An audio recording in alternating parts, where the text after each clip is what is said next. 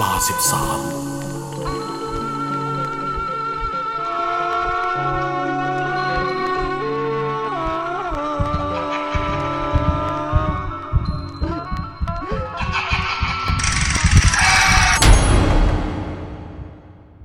ออฟฟิศ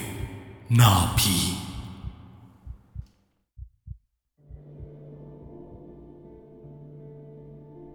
สวัสดีครับ ผมชาวเองนะครับ และนี่เป็นเรื่องที่สองแล้ว ที่ผมนำมาเล่าให้ฟัง ครั้งแรกคือการพบเจอดวงวิญญาณ ตอนไปออกทริปเที่ยวทะเลกับเพื่อนๆ ส่วนเรื่องที่สองที่ผมจะเล่าต่อจากนี้ มันเกี่ยวข้องกับออฟฟิศที่ผมทำงานอยู่ทุกวันนี้เลยครับ ซึ่งเรื่องนี้เกิดขึ้นมาสองปีที่แล้ว เรื่องก็มีอยู่ว่า ผมทำงานบริษัทด้านมันติบิเดียแห่งหนึ่ง ในช่วงที่ผมทำงานที่นี่แรก ผมโดนรับน้องทั้งจากคน และวิญญาณเลยละครับพอวันแรกที่ผมเข้ามา ก็ถูกรุ่นพี่ต่างแผนกคอมเมนจนชีวิตเริ่มไม่มีความสุขในการทำงานขึ้นมาแล้ว แต่ช่วงเวลาที่ผมเดินไปเข้าห้องน้ำผมก็มักจะเจอกับพี่ตูน ซึ่งครั้งแรกที่ได้เจอกัน พี่เขาแนะนำตัวเองว่า เขาอยู่แผนกไอทีที่มักจะนั่งสูบบุหรี่อยู่บริเวณนั้นบ่อยๆ ลักษณะของพี่ตูนคือ เป็นคนผมยาวตรง เป็นผู้ชายมาสเซอร์ คือเป็นหนุ่มเท่คนหนึ่งเลย และเขาจะรัดผมไว้ตลอด เอกลักษณ์ก็คือ ชอบนั่งไขว่ห้างสูบุรี และอัธยาศัยดีมาก วันนั้นผมเดินไปทำธุระในห้องน้ำซึ่งอธิบายก่อนว่า ห้องน้ำของบริษัท จะมีทั้งที่อยู่ในตึกเลย และก็มีอยู่นอกตึกด้วย ซึ่งจะอยู่เยื้องออกมาแค่สี่ห้าเก้าเท่านั้น ผมคิดว่าถ้าออกมาเข้าห้องนอกจะสะดวกกว่า เพราะได้ยืดเส้นยืดสายด้วย ซึ่งพี่ตุนก็คงคิดอย่างผม ถึงได้ชอบมานั่งตรงจุดนั้นเป็นประจำแถมผมยังได้คุยกับพี่ตูน ทั้งเรื่องงานและเรื่องส่วนตัว เราเจอกันกี่ทีพี่ตูนก็จะแนะนำว่า ผมควรทำตัวอย่างไรเมื่ออยู่ที่นี่แถมพี่ตูนจะเป็นคนคุยสนุกมาก เจอกี่ทีก็ทำให้ผมอารมณ์ดีได้เสมอ แต่พอเข้าวันที่หกที่ได้คุยกัน พี่ตูนก็น่าดูเศร้าหมอง พูดน้อยลง ไม่มีชีวิตชีวา และก็เหมือนมีปัญหาที่รูหูทั้งสองข้างด้วย ผมก็เลยถามแกไป พี่ตูน พี่วันนี้ดูน่าเซซีนะครับ ไม่สบายหรือเปล่าพี่ พี่เจ็บหูมาหลายวันแล้ว แต่พี่ไม่เป็นไรหรอก เดี๋ยวก็คงหาย แล้วพี่อยากได้ยาอะไรไหม เดี๋ยวผมเอาไปซื้อให้ พอผมถามอย่างนั้น พี่ตูนก็บอกว่าไม่เป็นไร แกกินไปแล้ว สักพักแกก็บ่นเจ็บหูยกใหญ่เลยครับ ในขณะเดียวกันก็มีพี่ที่อยู่แผนกเดียวกันกับผม ซึ่งแกชื่อพิธี แกกำลังเดินออกมาเข้าห้องน้ำพอดี และได้ทักผมว่า ผมออกมาจุดอะไรหรือเปล่า ราะเขาได้กลินเหม็นไหม้ลอยเข้าไปหนึ่งในห้องครัว พร้อมทั้งทำจมูกฟุดฟิดมองหาต้นต่อ ซึ่งผมก็หันไปเกาหัว พร้อมกับบอกพิธีไปว่า ผมไม่ได้จุดอะไรเลยจริง ๆ ครับ คงเป็นกลินบุหรี่นะครับพี่ เฮ้ยไม่ใช่ดิน้องมันเป็นกลิ่นไม่ไหม้เลยนะ จะมากินบุหรี่อะไร เองก็ตลกแหละพอผมได้ฟัง ก็หันไปมองพี่ตูน ที่กำลังสูบบุหรี่จนหมดมวนแต่ผมก็ไม่พูดอะไรต่อ ตอนนั้นเข้าใจว่าพี่ทั้งสองคน เขาคงไม่กินเส้นกันมั้งผมก็เลยบอกพี่ตูนว่า ผมขอขึ้นไปทำงานต่อ และพอพิธีได้ยิน เขาก็สตันไปหลายวิเลยครับ จากนั้นพิธีก็เดินเข้าไปในห้องน้ำแบบงงๆซึ่งผมจับสังเกตได้ว่า พี่เขาดูไม่โอเคที่ผมพูดกับพี่ตูน แต่พิธีก็เอาแต่พยักหน้าให้ผม ประมาณว่าผมไปกวนอะไรแก ก่อนที่จะวิ่งเข้าไปในห้องน้ำพอช่วงพักเที่ยง ผมเดินผ่านแผนกไอทีทำให้ได้ยินพี่ๆในแผนกเขาคุยกันเรื่องพี่ตูนทีแรกผมแงะหูฟัง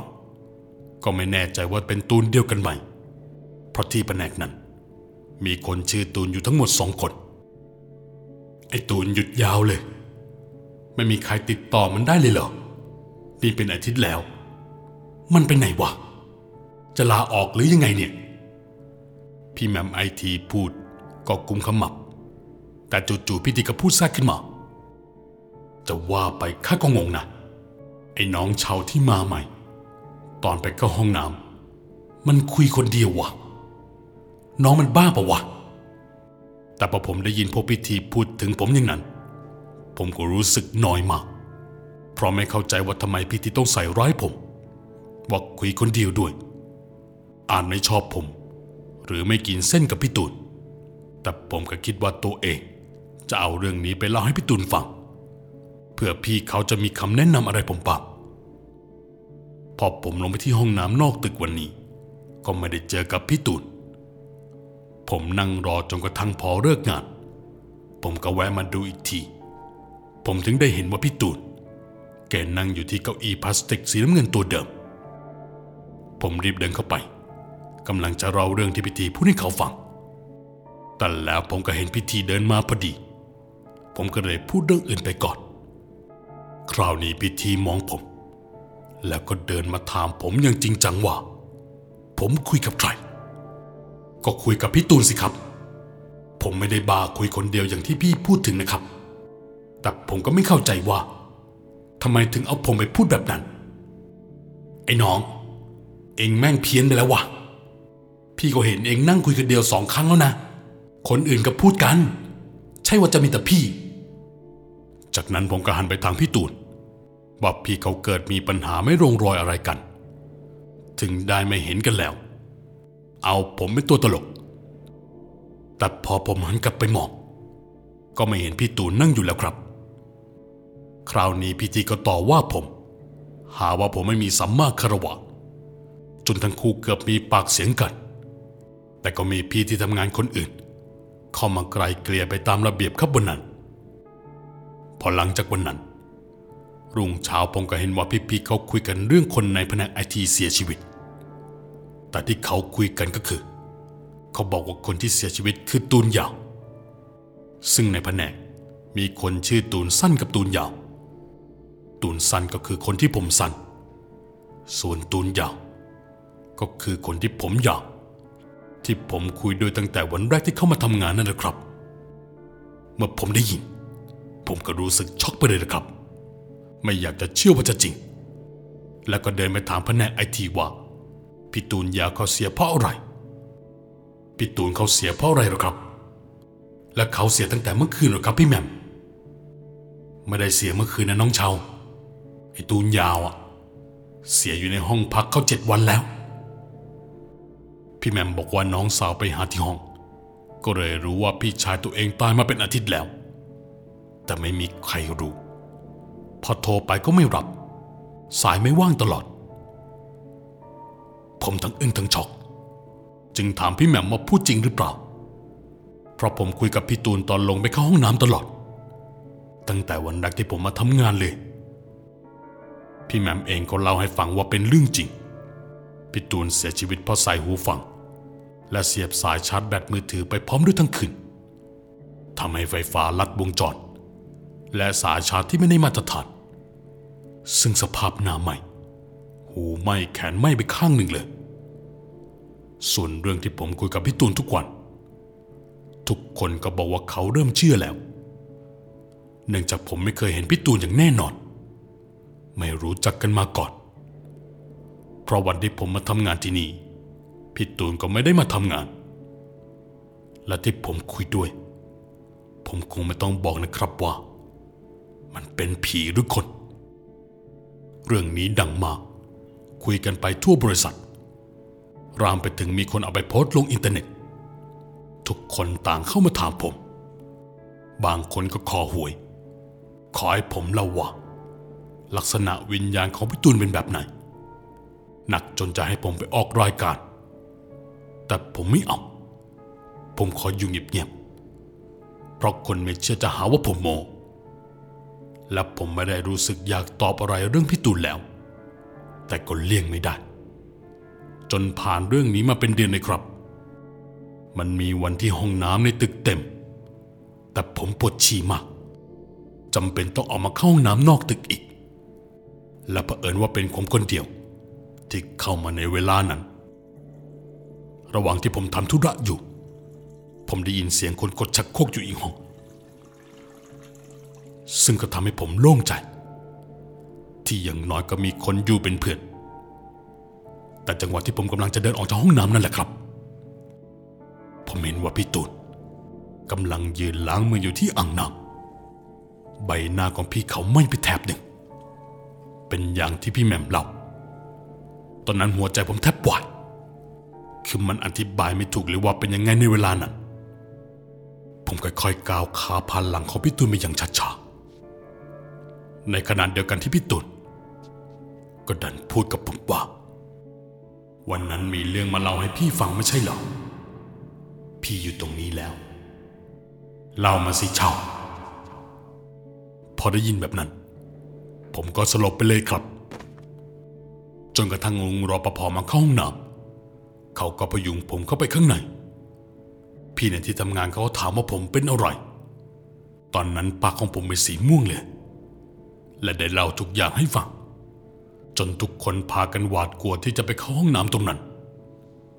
หลังจากนั้นผมเองก็ไม่ได้ไปเข้าห้องน้ำนอกตึกอีกเลย แต่คนที่ได้พบเจอดวงวิญญาณของพี่ตูน คนต่อมาก็คงหนีไม่พ้นป้าแมว ป้าแม่บ้านคนเก่าคนแก่ของที่นี่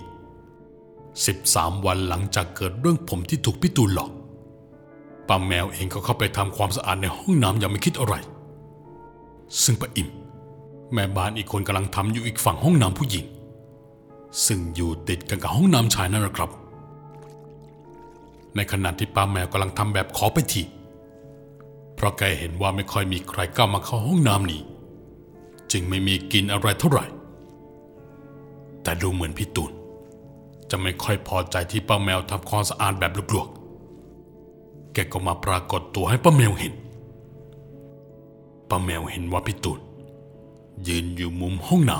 ำแล้วใช้มือเคาะไปที่ประตูพร้อมกับพูดว่า ห้องนี้ยังไม่ได้ขัดนี่ป้าตอนนั้นป้าแมวสลบไปเลยครับ ส่วนป้าอิ่มเข้ามาเพราะได้ยินเสียงกรีด แต่แกไม่ได้เห็นผีพี่ตูนนะ จากนั้นก็วิ่งไปตามคนอื่นให้มาช่วยอุ้มป้าแมวออกจากห้องน้ำพอป้าแมวเล่าอย่างนั้น ทุกคนก็เริ่มกลัวมากขึ้น และเริ่มมีการปิดตาห้องน้ำห้องนั้นไปเลย แต่หลังจากนั้นก็มีพี่แมมแผนกไอทีโดนบัง วันนั้นอยู่เคลียร์งานจนดึกดื่นแล้วเป็นคนที่ออกจากที่นี่เป็นคนสุดท้าย พี่แมมเล่าว่า ในขณะที่กำลังก้มๆเงยๆอยู่หน้าเครื่องถ่ายเอกสารแกรู้สึกว่ามีใครเดินผ่านข้างหลังแก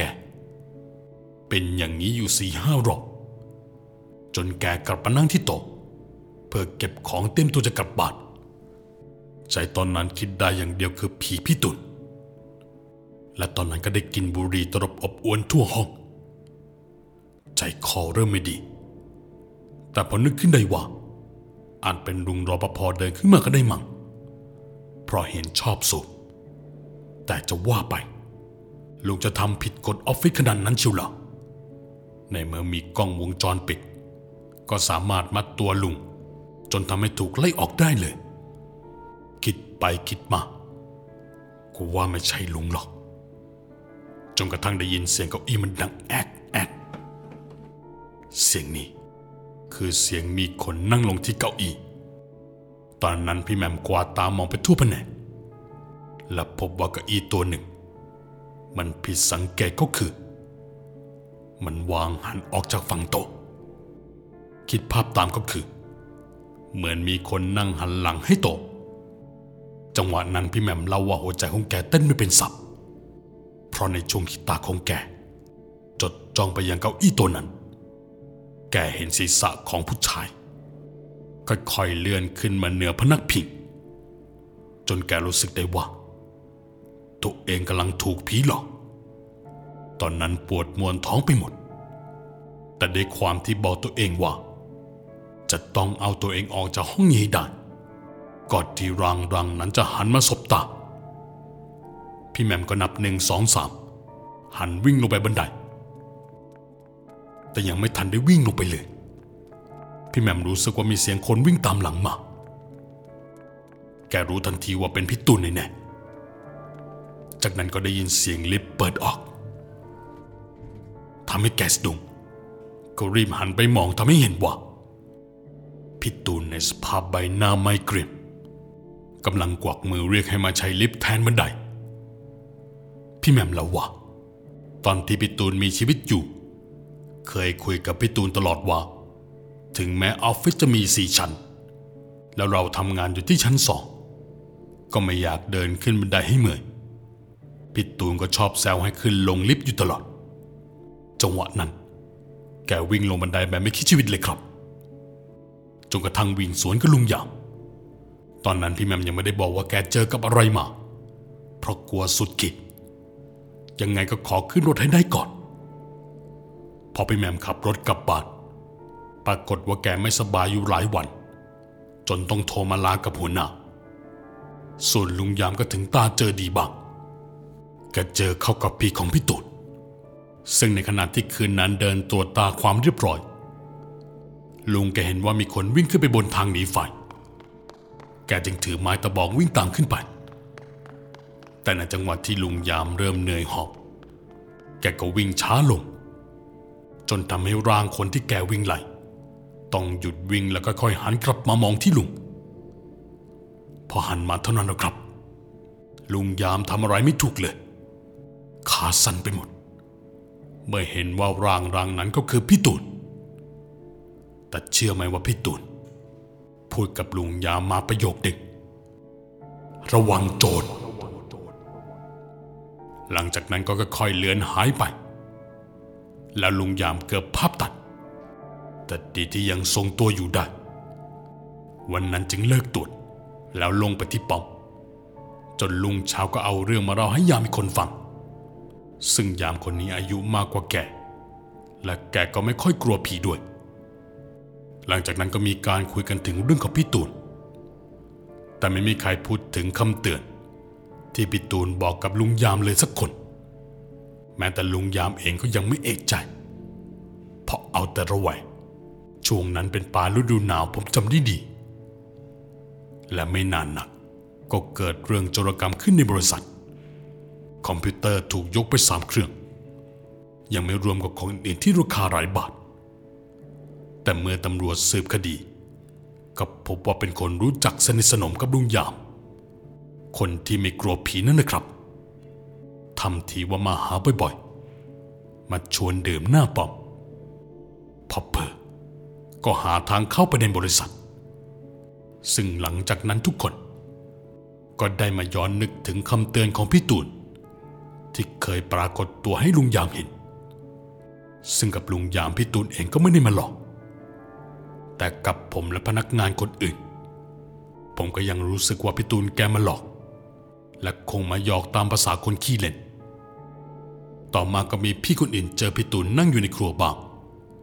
เห็นเดินมาอยู่ที่หลังตึกบ้าง แต่ก็ไม่มีใครชิน ทุกคนกลัวมาก และก็เริ่มมาคุยกันว่า พี่ตูนเริ่มเฮียนมากแล้ว จะทำยังไงต่อไปดี ในเมื่อทุกคนในบริษัท ต่างก็ขวัญเสียขนาดนี้ จึงสรุปว่าต้องทำบุญบริษัทครั้งใหญ่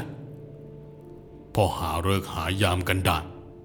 ก็นิมนต์หลวงพ่อมารดน้ำมนต์ที่บริษัท แต่หลังจากนั้น ก็ยังมีคนเห็นอยู่อีกครับ แต่ส่วนใหญ่จะมาเป็นกลิ่นบุหรี่ และมาในรูปแบบเสียงลากเก้าอี้เสียงปิดเปิดประตูแผนกบัง ส่วนมาเป็นตัวเป็นๆนั้น แทบไม่มีได้เห็นกันแล้ว และนี่ก็เป็นเหตุผลที่ผมตั้งชื่อเรื่องนี้ว่าออฟฟิศหน้าผี เนื่องจากในช่วงฤดูหนาวครั้งนั้น ผมพบเจอกับดวงวิญญาณของพี่ตุนแต่พอหลังจากฤดูหนาวนั้นผ่านไป ก็แทบไม่มีใครพบเจอกันแล้วครับ และรุ่งราวทั้งหมด ก็จบลงเพียงเท่านี้